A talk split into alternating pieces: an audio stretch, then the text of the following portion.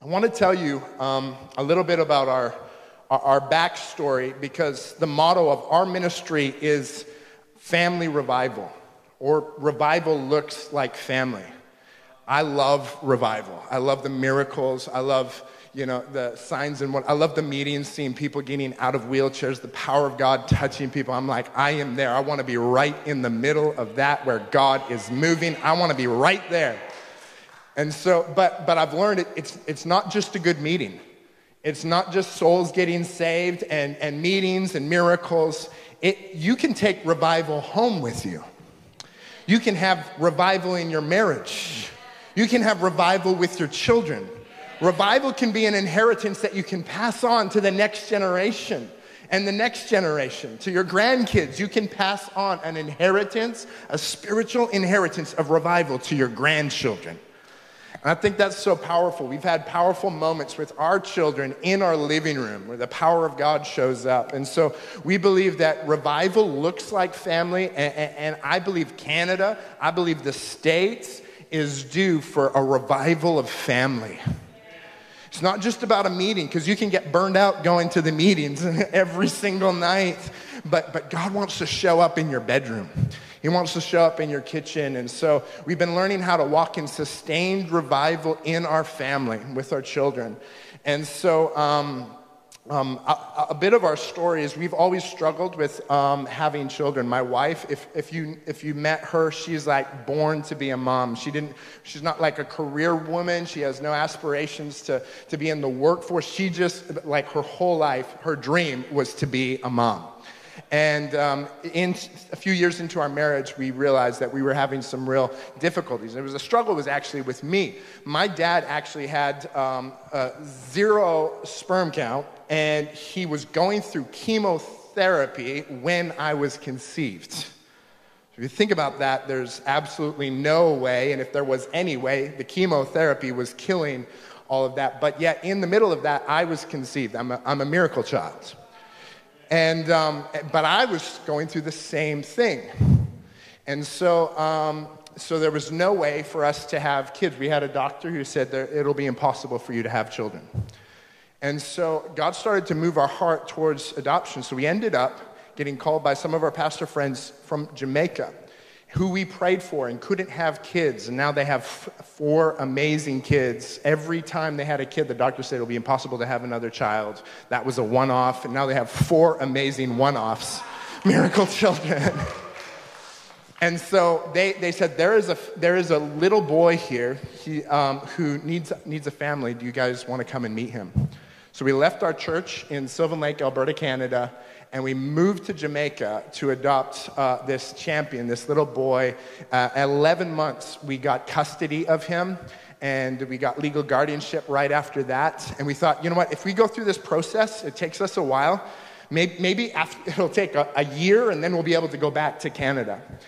Well, we got stuck in Jamaica for 7 years, you guys, in the legal process, in all kinds of just things and hoops that we've... They wouldn't let us adopt him without the birth father. But the birth father didn't exist because he wasn't born in a hospital. So he wasn't a citizen of Jamaica. He didn't exist according to the government. So we had to go find him, and then we had to make him exist according to get him citizenship, get him all. So it was a crazy process of going through stuff. There was corruption, different things. There's all these blockages, and it was like an impossible journey. Remember going on the front lawn of the Parliament of Canada and crying, like doing a video that actually went viral. It went on the news, and asking our prime minister to help our family. And the prime minister and every politician that we reached out to said, it will be impossible for your family to immigrate or come back into Canada. The Jamaican government said, it will be impossible for you to adopt your son. Everyone we went to, it said it will be impossible. Aren't you glad that we serve an impossible God? Yeah. We ended up at the Supreme Court of Jamaica, all the way fighting our court case, all the way to the Supreme Court in Jamaica. But before we get there, I was in a meeting in Stony Plain, Alberta. There was this guy named Sean Bolts. I'd never heard of him before. He was in one of our services, and this was a highly entertaining service because the word of knowledge was like off the charts. He was calling out people's phone numbers, area code phone numbers. He was calling out like details. I'm a pastor's kid, so I've been in like thousands upon thousands of services. But I was like, this is an entertaining service. This is amazing. And then he said, he called out my wife's name. He said, is there a Rita in the room? And I said, well, that's my wife's name. And there's about 500 people in the room. I said, well, that's my wife's name. And then he said, do these dates mean anything to you? And he said, May 30th. I said, well, that's my wife's birthday. And then he said, what about May 11th? I was like, well, that's my birthday. And he says, well, what about August 21st? I'm like, well, that's our anniversary. And I realized this must be God because I just remembered all the dates. I legit like burst into tears because he called out my wife's name. He says, I see a small child on an island. I think it's Jamaica. Does that make sense? He said, yeah, I'm barely able to respond at this point because I'm so touched by the word of God over our family. We were in a hopeless situation where the government was saying it was impossible. Everybody was saying it was impossible. And God was calling out our specific situation. And so I remember just trying to respond. He said, I see a small black child on an island, a Daxie. Does that make any sense to you? Daxie was what we, you know, our cute name for that we called him. His name was Dax. And then he said, I see that there's been some corruption. There's been some missing paperwork. And literally, that was what we were dealing with that week. They had hidden our file. And he said, I see the hand of humanity trying to hold back your adoption case. And he says, but I see the hand of God removing the hand of humanity.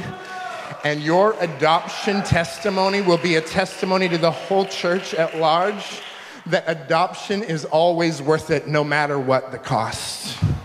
And your son has a ministry on his life. The ministry of adoption is also on his life. He's going to be like a Moses going back to see his people delivered and set free. And so, don't you just love the prophetic word of God that gives you hope in a hopeless situation? We were still years into it when we ended up at the Supreme Court of Jamaica, and a judge sided with us and said, I don't know why there's been so much trouble that you've had, but I'm siding with you guys. This is a good thing that you are doing, and it's gonna set a precedence in Jamaica for adoption. And so other adoptions that are being held up, they're gonna go through too because of your persistence. Come on, sometimes you go through a battle, and it's not just about you and your family. It's actually for a whole bunch of other orphans that God wants to set free. And that's what God does in family revival. Adoption is the ministry of our Heavenly Father. He brought us all into adoption, and heaven was bankrupt so that we could become adopted. Jesus gave his life so that we could come into adoption. And so our ministry is really connected to revival and family and the spirit of adoption. And so when we got back into Canada, we wanted to have more children, but we still had, an impossible situation. And so my wife, she's crazy. She does this like research on the internet, and she finds things that I've never heard about. She's like, there are embryo clinics where there's cryogenically frozen embryos in Edmonton and Vancouver, all over the country, thousands and thousands of embryos that they're just being stored there, and most of them are just being donated to science. But some people are donating their embryos. So she found a Facebook group where people are donating embryos, and she put her profile up, and there was a family that had been praying, God, who do we donate our embryos to? And they'd been holding on to these embryos for 15 years, paying every year to have these embryos frozen.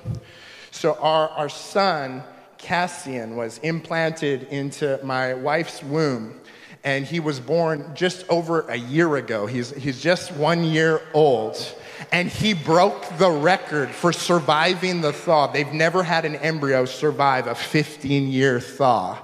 So he's a miracle child, and we tell Dax that he's actually the younger brother. Cassian is 15 years old. But both of our children are miracle children. I want to tell you today, God is in the mood for miracles. The question is, are we in the mood? Because God is always in the mood for miracles. It's what he does. It's who he is. He is in the mood for miracles. Tonight, God is in the mood for miracles. You know, healing is one of the funnest, you know, just incredible things. I believe miracles are one of the love languages of heaven. You know, there's like different love languages, right? There's touch, there's gifts, there's like quality time. God does all of that. And when he touches somebody's knee and pain leaves their knee and they can go back to work, don't you feel loved when the power of God touches somebody? And I love it because it's physically changing something. It's a spiritual reality coming and taking precedence over a natural reality and changing the physical reality. My brain goes tilt when I see something physically change because heaven enters into the room. I love it. That's how Jesus taught us to pray. Listen to this. Acts 2:22 says, people of Israel, listen. God publicly endorsed Jesus, the Nazarene, by doing powerful miracles, wonders, and signs through him, as you well know. Very interesting verse, because something to do with miracles, signs, and wonders is actually like heaven's endorsement over Jesus, saying this is the Son of God. And he has the power to cast out demons and to heal the sick and set people free. Something connected to signs and wonders that actually marked Jesus' ministry that also confirmed that he was the Son of God. It's very interesting. You know, I want to tell you about my first encounter with God. I was a pastor's kid, but we grew up in a small town outside of Edmonton. It was called Breton. A small little town, and we were outside of that town like 15 minutes, like just in the bush. And so I was homeschooled, and so my only social interaction was like my youth group, my baseball team, my hockey team, and I was a social butterfly. I just like was an extreme extrovert. I loved my friends. I lived for being like the popular kid. I just wanted my friends around me all the time, and that was my life. And we had a church split. And I lost all of my friends in one Sunday. Every one of my friends. As a 15-year-old boy, this is like devastating. Because my whole life just fell apart before my very own eyes. And now all of a sudden, my friends, my world, I'm not even allowed to see them. And it wasn't really on my parents' part. My parents did everything they could to protect me. My parents were great pastors. But it's just what happened. They split over a difference of doctrine. Do you know what I think is interesting? When people, they split up because of disagreement, you know, I believe that we're bound by love, not bound by agreements. So I can actually be in covenant with my wife and still have a disagreement. I don't have the exact same opinion as my wife, but guess what? We are bound to one another because we're known by our love. We're known for our love for one another.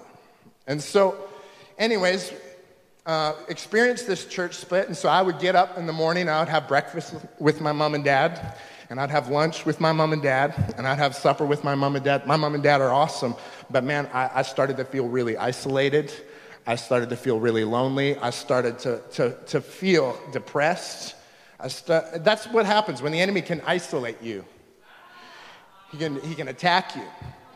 And so I felt isolated. I felt alone. I didn't know who I was or what. I didn't have a purpose for living. I didn't have any reason to even really be alive. And so I started listening to depressing music. Back in the 90s, there was this shock rocker called Marilyn Manson. And I started listening to Marilyn Manson. And there was something about it that I connected with the anger, the pain. I didn't know that he grew up in a youth group, and he was bullied in his Catholic youth group. And so he grew up hating the church. And I didn't hate God, but I was angry at being abandoned by all my friends. So I was angry at the church for splitting up. I was experiencing extreme church hurt. And I remember connecting, there was something spiritually that was pulling me. I was always, you know, curious about the supernatural. And so there's something like that was pulling me, and I found out he was supposed to be banned from coming to Canada, but I found out he got through, and he was doing a concert in Edmonton in this big, massive arena. And so I hitchhiked. My parents didn't know. I hitchhiked to Edmonton. I was like 15 years old. Hitchhiked to Edmonton. And I got a ticket, and I got into this concert. And I'm a feeler. Are there any feelers in the room? Like, you can feel the atmosphere when you come in. Somebody's had a fight, and you can feel the tension. There's like something's off. You just feel. You're empathetic. You can feel when somebody's going through something. I'm a feeler. And so I come into this concert, and I feel a swirl of emotion in this place. They're doing this thing called the wall of death, and they're like on one side, and they run at each other, and there's people who are like breaking their legs and breaking their arms. There's like blood on the floor. Man, there was not a lot of happy faces. Like, everybody had a scowl on their face. And I remember in that atmosphere, I started hearing voices that were not my own. And the voices said, this world has nothing for you. You need to get out now. It hurts too much. There's just pain. This is just, you're alone. There's nothing for you. And I recognized it wasn't my voice. It was other voices.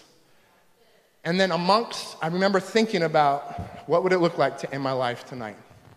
How could I would anybody miss me? And I just started thinking about this and how I would do it and all this kind of stuff. And then right in the middle of like the lowest moment of my life, when I felt like this heavy spirit of depression, oppression, I just felt this heaviness on me.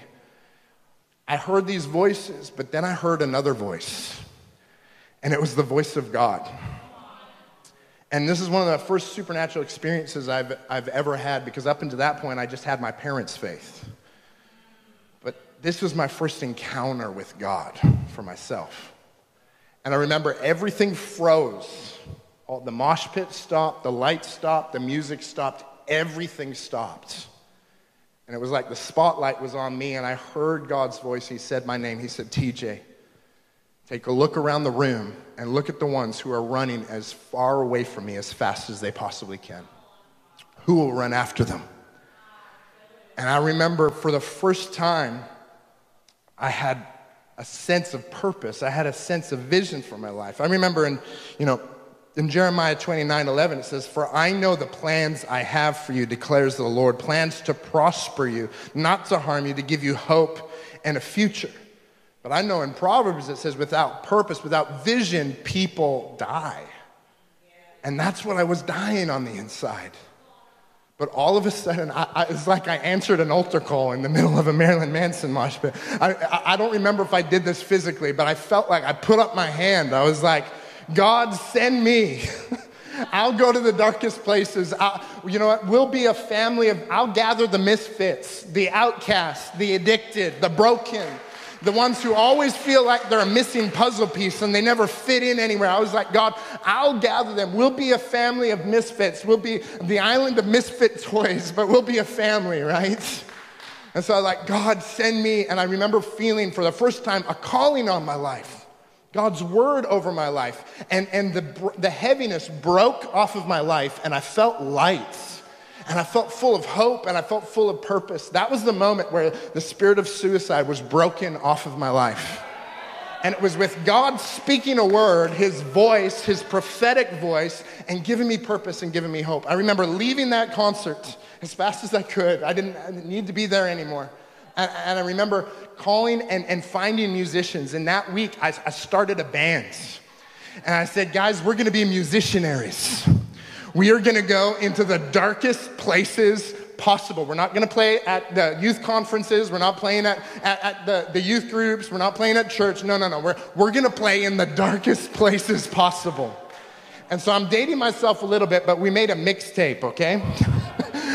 And we sent it out to all the festivals, and we were like on MSN and ICQ, and we got our MySpace profile up with our music on our MySpace, and we tried to get just gigs and concerts with secular bands, metal bands, hardcore bands, punk bands.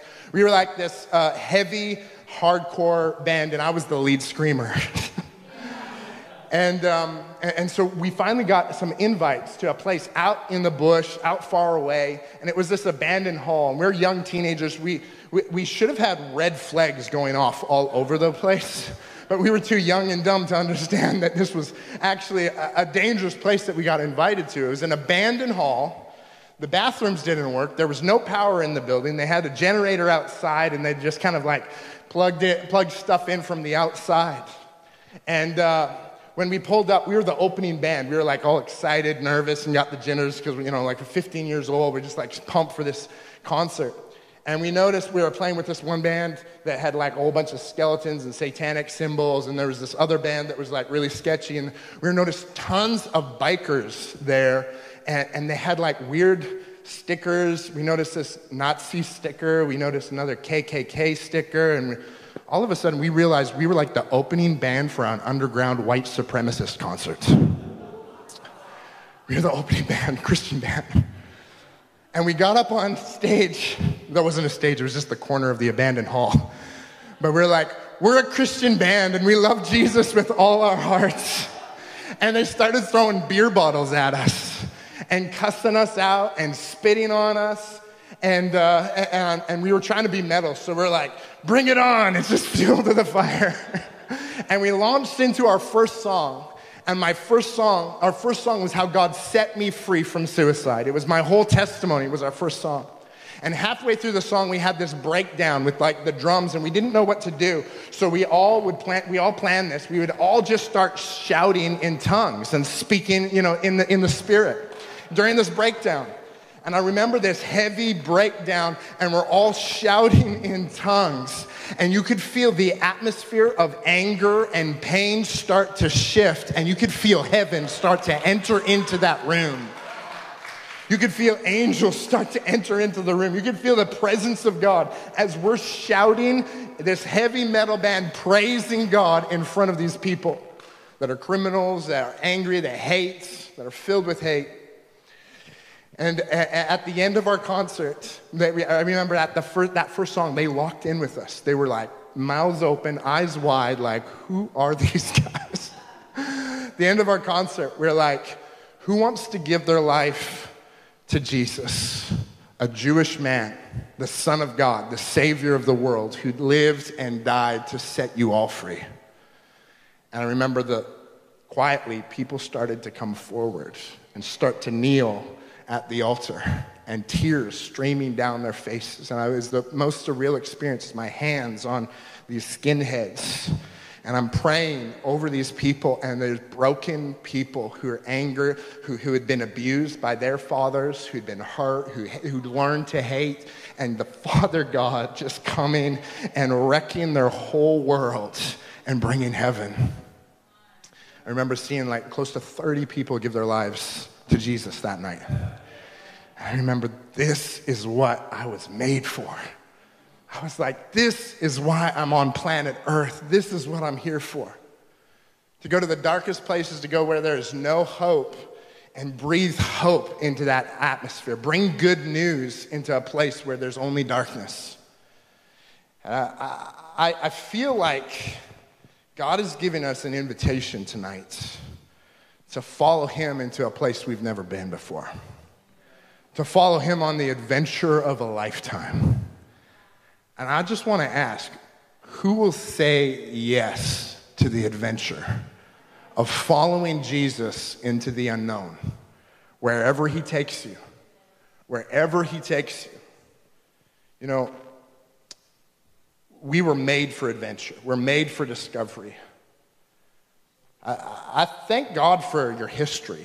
You know, like we all have history with God. Thank God for your history, but there is so much more that he wants to show you. Can you just put yourself in Abraham's shoes for a moment? Can you imagine being in an environment of sun god worshipers? His father was a sun god worshiper. In the Talmud, it says that he had a temple to all the idols that he worshipped. And Abraham has an encounter with the one true God, the living God. And Abraham, God talks to Abraham. He says, come out of your tents. Come out of your father's house. Come out of the covering that you've been under. And I want you to see the stars. I want to see you to see the possibilities of where I want to take you and where I want to take your name and your family and your descendants. Will you dream with me, and will you go on an adventure with me? Will you journey with me? And we are here today in this church because the father of our faith, Abraham, dared to leave all of his tradition behind, leave even his family behind, and say yes to the adventure of following Jesus, following God into the mystery of the unknown. That's why he's known. Like, the Jewish faith was created because someone stepped out into an unknown space of following God where nobody had ever gone before. We're here today because of Abraham's obedience to saying yes. Your yes to the adventure could change church history. Ooh. Can you imagine being one of the disciples, being raised in a Jewish tradition, invited into the adventure of a lifetime by Yeshua, this crazy rabbi who is doing everything backwards? Like, rabbis didn't come and find you. That never happens. You would go to a rabbi, and you would say, you'd go to your favorite rabbi who is an expert in the law or the prophets, and you would go to them and you would say, can I do what you do? Can I do what you do? And they would say, okay, well, let's see. And they would test you in all of the law and the prophets. And only the brightest, only the smartest, only the people who were almost perfect, those were the only people who the rabbi would say, okay, maybe you can do what I do. Maybe you can carry on my ministry. A rabbi's ministry was called his yoke. It was his doctrine, it was his theology, it was his ministry, and he would pass his yoke on to his disciples. But his disciples, they would have to follow him so close that you would actually get covered in their dust. So if you came into a village and you were covered by the dust of a rabbi, it was actually an honor because it meant you were following your rabbi so closely that he was covering you with his dust. It's a blessing. It was called the blessing of being covered in the dust of your rabbi. But the thing about disciples, they would have to walk like their rabbi. They would literally have to walk. Like if the rabbi had a limp or a bit of a swagger to his walk, they would have to learn how to walk like their rabbi. They literally have to walk like them. They'd have to dress like them. They'd have to have the same accent as them because the goal was to be the expressed image of their rabbi. So when they carried on the ministry, it would be seamless.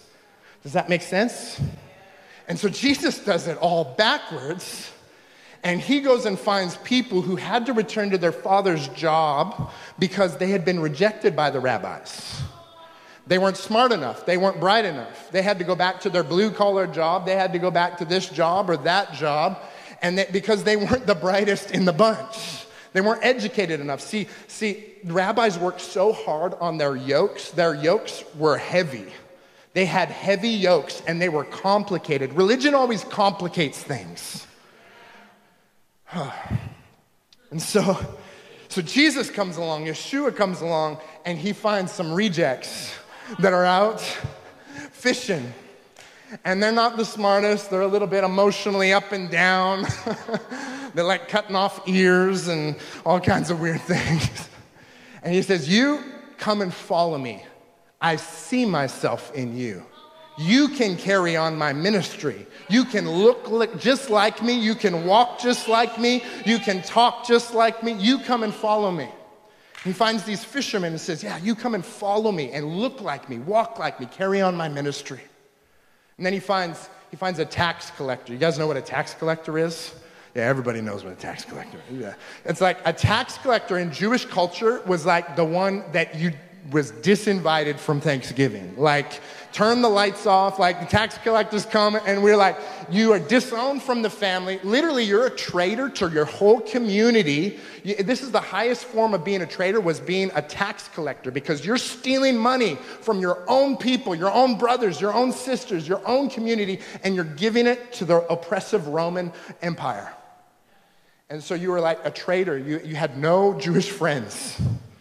And so Jesus comes to a tax collector, and he says, do you know what? You can be just like me. You don't have to be corrupt. You don't have to be in bondage to finances. You don't have to be greedy. You can be as generous as I am. Come and follow me and look just like me. Walk with me and be covered in my dust. And then he goes on the other side of the political spectrum, okay? And he finds some zealots. Do you guys know? This is like right wing, left wing, okay? You got some zealots on the other side of the spectrum. These guys hated the Roman Empire. They were men of war. They were like the underground guerrilla warfare army. It was illegal for Hebrews to have weapons, so they probably had a stash of them somewhere, and maybe when they got enough wine in their belly, maybe during Passover, then there would be an assassination attempt, or there would be a riot. These were the zealots, the soldiers that were ready to fight for the freedom of their nation, but they weren't allowed to. And he comes across and he sees a zealot. And he says, you don't have to be a man of war. You can be a man of peace. I see myself in you. And he said, can you love one another right now? Can you love the tax collector as I love you? That was the test. If you could be my disciple, if you could love one another. Man, Jesus picked some strange church elders, church board members. He picked some strange people. He's picked some strange disciples to carry on the yoke of his ministry. Aren't you glad Jesus picked you? Yeah. You know what? You didn't find him. He found you. He found you, and he says, I see myself in you. In fact, my DNA is on the inside of you. I put my DNA on the inside of you. And actually, you're not called to works of evil. You're actually called to works of righteousness. And the same power that raised me from the dead, I put it on the inside of you. You're made in my image. And when you walk in love, you look just like your dad's. When you walk in love, you look just like me because God is love. And so Jesus picked people that didn't make the cut. He picked people that were educated and uneducated, outcasts, rejects, traitors, violent men, fishermen, blue collar, white collar. He picked us. He picked us to be his image bearers. There's that expression of like, you have to walk like your rabbi. You have to look like your rabbi. Well, Jesus picked the people that didn't make the cuts. He chose the outcasts. You know what? There's a rumor about that rabbi, Yeshua, that his yoke was easy and his burden was light. Kids would come to that. Every other rabbi, they wouldn't allow that. But women and kids would come to that rabbi, and he would invite them to it. See, religion overcomplicates things, and Jesus says, no, I want you to know the simplicity of the good news, the power of the cross, the power. I love that Jesus didn't just have an easy yoke. He had a ministry of destroying yokes. Oh, man, this is why they didn't like him very much in the religious circles. Imagine being a rabbi and you worked so hard on your yoke. You've studied your whole life. You know the law and the prophets. You know everything. And you have followed all the complicated rules. And then Jesus comes in and he just breaks the yoke. It's like Jesus being the original deconstruction. He just comes in and breaks the yoke. You know, if I had a coffee cup and I threw it down and it broke into 6 pieces, maybe we could find some like crazy glue and we could put it together and maybe we could use it again. But that word for destroying the yoke, it means absolutely obliterating it so it could never be used again. Jesus had a ministry. Come on, you guys. Jesus had a ministry of going into regions where religion was heavy over places, and it was a heavy yoke, and he would teach freedom in a way that those people could never teach what they teach anymore. They could not teach that heavy religion anymore because it was absolutely exposed and broken and destroyed, and people were set free from that religious yoke. Jesus' ministry was a ministry of setting every captive free. Luke chapter 14, it says, and verse 25, it says, many people were traveling with Jesus. He said to them, if you come to me, but will not leave your family, you cannot be my follower. You must love me more than your father, your mother, your wife, your children, your brothers, your sisters, even more than your own life. What was Jesus saying? He's saying, forget everything that you've been taught by your culture. Forget everything that you've been taught by your traditions and your family. I want to show you a brand new way of living. I want you to step out of that old space, and I want to take you somewhere brand new. You know, I love how Jesus paid taxes. How he paid taxes was miraculous. They asked Jesus, hey, like, bro, do you even pay taxes? and Jesus is like, oh yeah, taxes. Let's go fishing. You know, that is a great way to pay your taxes. The church needs to get a hold of that. Like, just go fishing. That's how we pay. But in the mouth of the fish that they caught was 2 drachma coins, which was enough to pay for 2 people's temple tax. That was enough to pay for Jesus' temple tax and Peter's temple tax, who was married. Everybody else was the proper age to be a Talmud, a disciple. They were the proper age. After their bar mitzvah, you would go and be a disciple. The disciples, historians believe, were around 13, 14, 15, 16 years old. Jesus was leading a youth group, you guys. Isn't that amazing? See, I remember when I was early on in ministry, I wanted to go on a mission trip, and we got invited to Ecuador, and I think it was 19 or 20, and I was really, really like young and dumb and didn't know what I was doing in ministry, and but I was zealous. I was ready to see Ecuador in revival, and so we were going there with the team, and so we sent a team ahead of us, but I had a speaking engagement, so I spoke that night, and my team went ahead of us. And so I came on the flight the next day. So I was on this flight, and it was the longest. I'm such a bad administrator. My wife will tell you about this. Like, I have no idea how to book flights. So I probably booked, like, the worst flights connections that you could possibly book. And it was, like, 30 hours of flight. It was horrible. I remember getting there, and we're trying to land, and everybody on the plane is like super upset. They just want to get off the plane because it's been a long journey, and they're like just ready to get off. And there was this fog that covered the runway, and we couldn't land the plane. And the pilot says, okay, we're going to have to go to another city, fill up with gas, and then we'll come back. And so we did that, and we came back, but it's now like 3 in the morning. So everybody exits off the plane. It's 3 in the morning, and the taxi cabs are like filling up, and it's like there's no flight information. Like, this is just like a small like airport, and I realized my cell phone doesn't work in South America.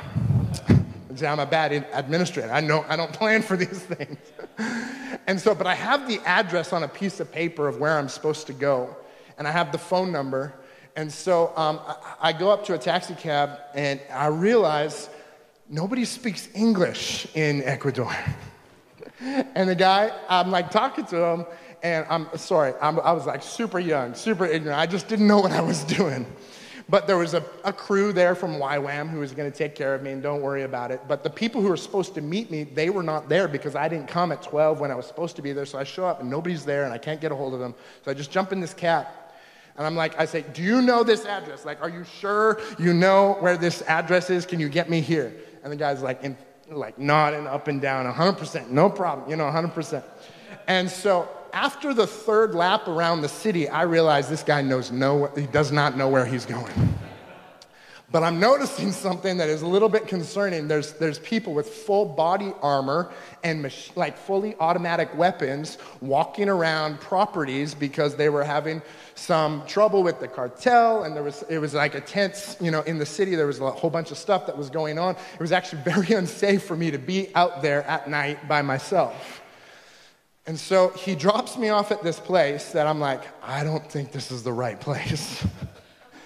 And knocks on the door, and this old lady comes to the door in her like nightgown, and she doesn't speak a lick of English, and she invites me into the home, and I'm like, I don't know if I should do this. Am I about to get kidnapped? Like, what's going on?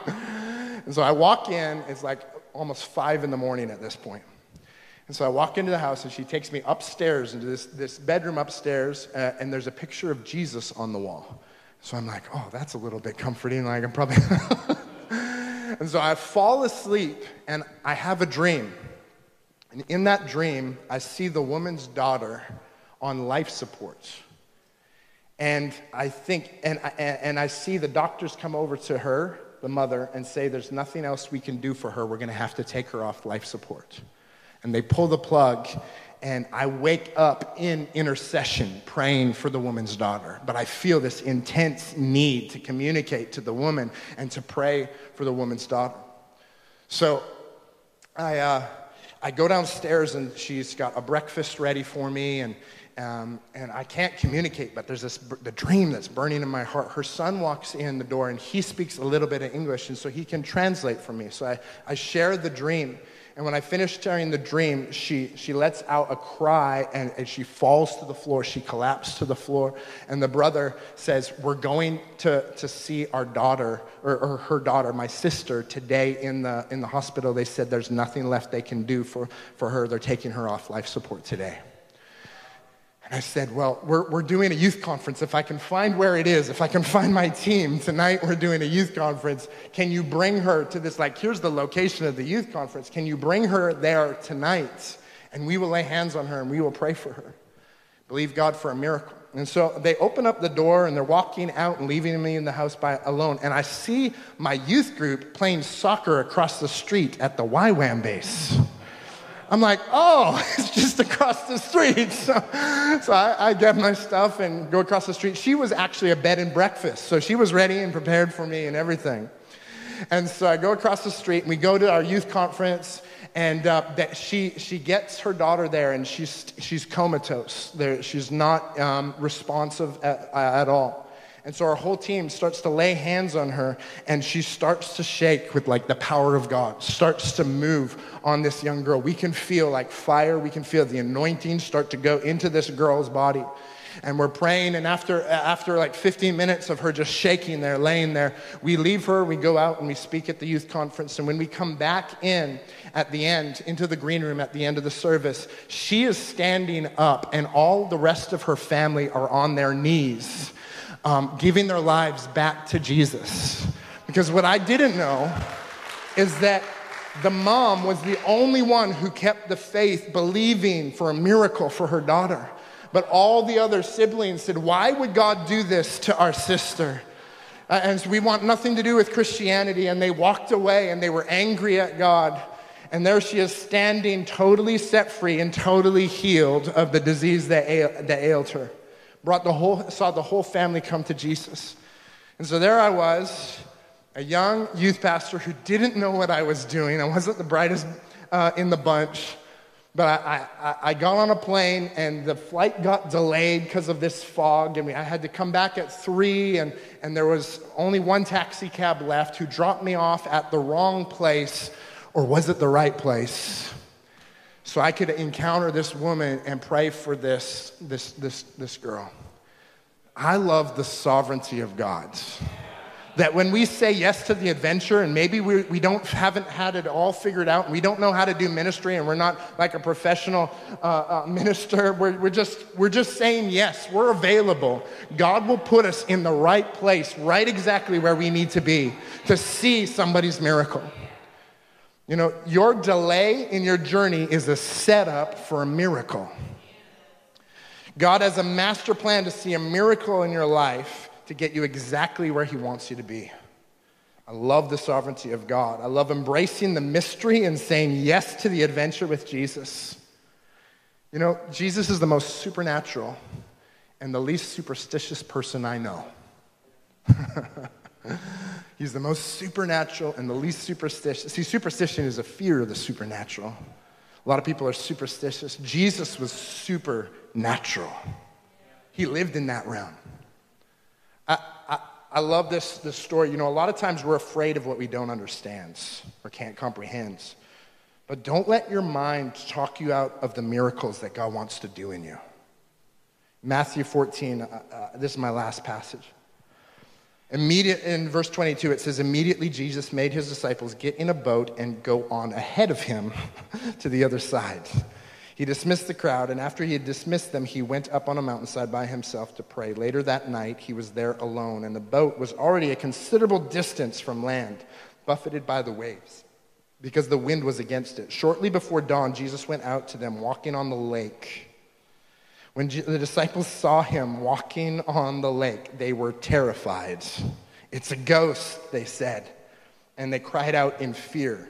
But Jesus immediately said to them, Jesus immediately said to them, "Take courage, it is I, don't be afraid." "Lord, if it's you," Peter replied, "tell me to come to you on the water." "Come," he said. Then Peter got down out of the boat, walked to the water, and came towards Jesus. But when he saw the wind, he was afraid and began to sink and cried out, "Lord, save me." Immediately Jesus reached out his hand and caught him. "Ye of little faith," he said, "why did you doubt?" And when they climbed into the boat, the wind died down, and those who were in the boat worshipped him, saying, "Truly you are the Son of God." You know, of all the people that should have recognized Jesus, you think it would have been the disciples who sleep next to him, eat with him, they journey with him every single day. They know exactly how he walks. They know, even at a distance, you think that they would have been able to recognize Jesus. I submit to you that they do recognize Jesus in his figure, but they'd never seen Jesus moving on water before. They'd never seen Jesus walking. He'd never been that miraculous before. And that scared them, that terrified them, because they'd never seen. Isn't it interesting how most revivals are the biggest critics of the next move of God? Because they saw God move one way, and now God is moving in a completely different way. That scares us. That must not be God, because I know revival, and I had revival in the 80s. This must not be God. You know, when they cried out, "That's a ghost." Did you know that if you go into Hebrew culture, they don't have ghosts? You go through the Bible, they don't have ghosts. They don't have ghosts. So them crying out, "That's a ghost," that would have been them crying out "That's New Age. That's a different supernatural that we don't recognize." And so they were hesitant, but I love Peter, you guys. He jumps up and he says, "Jesus, if that's you, I might not recognize how you're moving right now, but if that's you and you're walking in the supernatural in a way I've never seen, if that's you, I'm gonna step out of the boat and I'm gonna walk in the miracles with you." And I love Peter because he steps out of the boat. One of the disciples of Jesus, one of the people who are supposed to follow in Jesus and how he walks, started to walk on water with Jesus. As long as you're holding the hand of Jesus, you can walk in miracles with him and you will not sink. The things that used to terrify, they were fishermen. They knew the dangers of those waters. Maybe they lost relatives in those waters. They knew the dangers of those storms. But Jesus is walking along what used to terrify them, and he's saying, "Come and walk on the waters with me." You know, God doesn't want you just to have a visitation. He wants you to become a habitation. You know, signs and wonders, they will offend your minds. Signs will make you wonder, right? You know, the preaching of the word, it says in the Bible, the preaching of the word accompanied by signs and wonders. It was like signs and wonders was God's amen to the preaching of the word. You know, how much time do we have got? We should probably land. You know what? I'm gonna close here in just a few minutes, but I want to tell you about when I first started seeing signs and wonders, it really scared me. I remember in a revival service, we were ministering, and the whole front row got covered in gold dust. People's arms got covered in gold. People's hair, people's faces were covered in gold. And I didn't say anything from the front because I'd never seen God move like that. And I remember in one service, there was somebody preaching about under his feathers, and these feathers started to appear in the room and start to fall on people's Bibles while they were reading about Psalms under his feathers, angel feathers. I remember in a youth service, there were gemstones that started to appear. And the whole story was this intercessor had passed away, and she called her intercessor her gems. She passed away the week before, and so there was a prayer meeting. They were honoring her. And while they were honoring her, her seat started to get covered with gemstones. And these kids from my youth group, they ran over and they started to pick up the gemstones, but they were a little bit late because the adults had gotten to them first. But while they got on their hands and knees and they looked for them on the floor, I saw them appear. They weren't there before, but all of a sudden they started to show up while the kids looked at them. And God taught me something. He says, "TJ, if we would just look with childlike faith, we would see the miraculous a whole lot more." with childlike faith and expectation for the miraculous.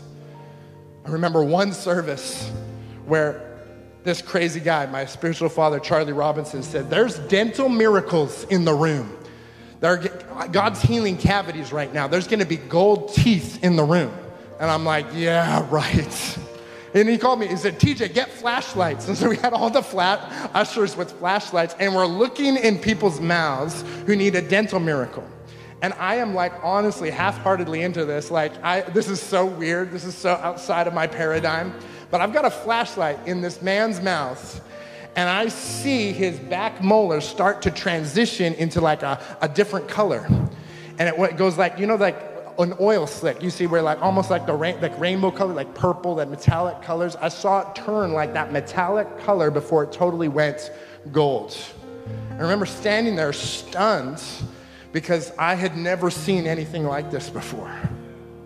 And I said, "God, I can't preach this unless you show it to me in the Bible. Like, show me this in the Bible. I don't want to be a heretic. I don't want to be, you know, like, I'm going to get enough hate mail as it is. God, if this is you, Jesus, if this is you, I will throw away my theological life jacket. I'll step out of my denominational boat. I'll forget everything else, and I'll say, Jesus, I'm coming with you. But you got to show me that it's really you." And so he showed me a picture. He says, I'll show you a picture.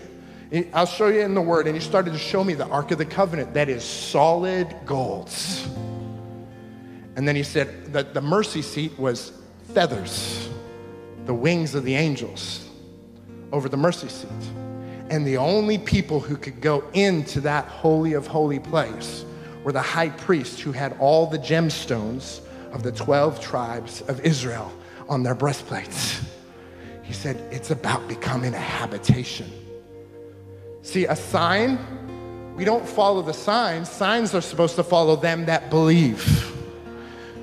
We're supposed to leave a wake of signs and wonders while we keep our eyes fixed on Jesus. We don't follow the signs. Signs follow us. And so I said, okay, God, I see it in your Word. I see it in your presence. It's about us becoming the Ark of the Covenant, a resting place. We don't stop at the signs. We keep going. It would be absolutely hilarious if we see, you know, San Jose, 100 miles away, and we stop at the sign, and we all cheer, and we like, we've arrived, yeah, and you camp out at the sign. That's absurd.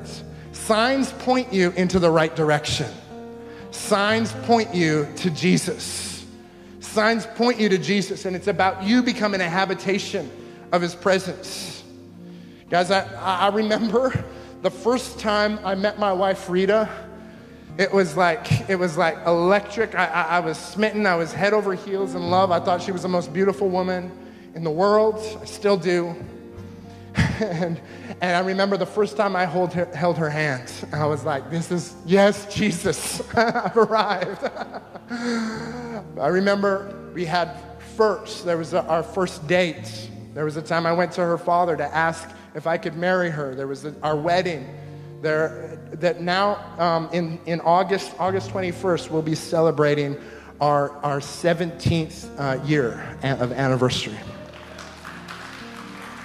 But after 17 years, I have not figured my wife out. There are so many more firsts to experience with her. There's so many more adventures that we have to have. There's so many countries that we have to visit. There's so many adventures that we have to have together yet. We're just getting started. And so Jesus is the bridegroom and you are the bride. And he's saying, I have brand new firsts to experience with you this year. And so I've got a word for you. Who will say yes to the adventure of following Jesus into a whole new brand new adventure? Who will step out of the boat? Who will take off the life vests and say, Jesus, I'm putting all of my faith in you. And if you want to do weird miracles that make my brain go, you know, tilt, you just do whatever you want to do. If you want to show up in signs and wonders. In fact, the disciples got together in the book of Acts, and one of their prayers was, God, move in signs and wonders. It's actually biblical to pray for God to move in signs and wonders. But we have a church that's holding back and say, well, people won't understand that. We've got to be seeker sensitive. You know what? The Holy Spirit is the best seeker that you will ever see. So we can just make space for heaven to come And you know what they do in heaven? They pave streets with gold. And so when heaven starts to shake and we start to worship, it makes sense that it might get a little dusty here on the earth. Come on, I feel this is a prophetic message for many of you. This is a season of saying yes to a brand new adventure with Jesus. Bro, this is a season of saying yes to a brand new adventure with Jesus. He's calling you out of the boat. He's calling, it's been good. You've gone through some stuff, but God is saying, I've got a whole brand new adventure for you, waiting for you. Sure, if I could give the gift, any spiritual gift to anybody, it would be the gift of hunger. To know God more, to be hungry for Him. Blessed are those who hunger and thirst, because they're gonna see God. And I feel like some of you, it's just like you've gotten tired of being hungry. You've been expecting the signs and wonders. You've been expecting the miracles. And you're like, God, where are you? Like, show me the money. Like, where are you, God? He is present to heal. He's right here. This is December. I believe it. This is a year, this month, December, I believe it's full of miracles for those who are hungry for God. It's a miracle season. It's an Advent season. Jesus is coming every day, and every day He keeps coming. Holy Spirit is coming. Every day He keeps coming. So if you want to say yes, if you feel like that's resonating to you, I want you to stand up. If you're saying, God, yes to the adventure. If you're taking me somewhere new, if you want me to start a new business, if you want me to step into ministry, if you want to step into missions, wherever you're taking me, I'm just saying yes, Jesus. Yes, Jesus. Just put your hands up right now. Just all over the room. Just put your hands up. God, we say yes in this place. We say yes. In your own mouth, just let out a loud yes. Yes to the adventure. Yes, Jesus. We're hungry for you. Woo. I feel hunger. I feel hunger being stirred in the room. God, I declare, Lord, that you would move in this place in signs and wonders like we have never seen. I want the new firsts with Holy Ghost. I want new firsts with Holy Spirit. I want new first. Holy Spirit, thank you, God. Who? Just cry out for hunger right now. Just cry out. Say, God, make me hungry. Holy Spirit, make me hungry. I'm hungry for you, Lord. I'm hungry for you, Lord. Thank you, Jesus. Wow, wow. We thank all of you guys for joining us for service or listening on YouTube. Really hope that it was a blessing to you. So if there's something you want to do after, if you want to take a next step, there's 3 steps you can do. First is get involved. If you want to serve, if you want to volunteer, or you just want to get to know us a little bit better, then go to thecollide.com/interested so we can connect with you. Second is if you want to give. If you want to support what God's doing at Collide City Church financially, then we need your support. Then go to thecollide.com/give. And last but not least, if you want to give your life to Jesus today, then you can go to thecollide.com/salvation. And we want to connect with you. We want to be part of your story. So it's all on the website. Thank you so much. Have a great week.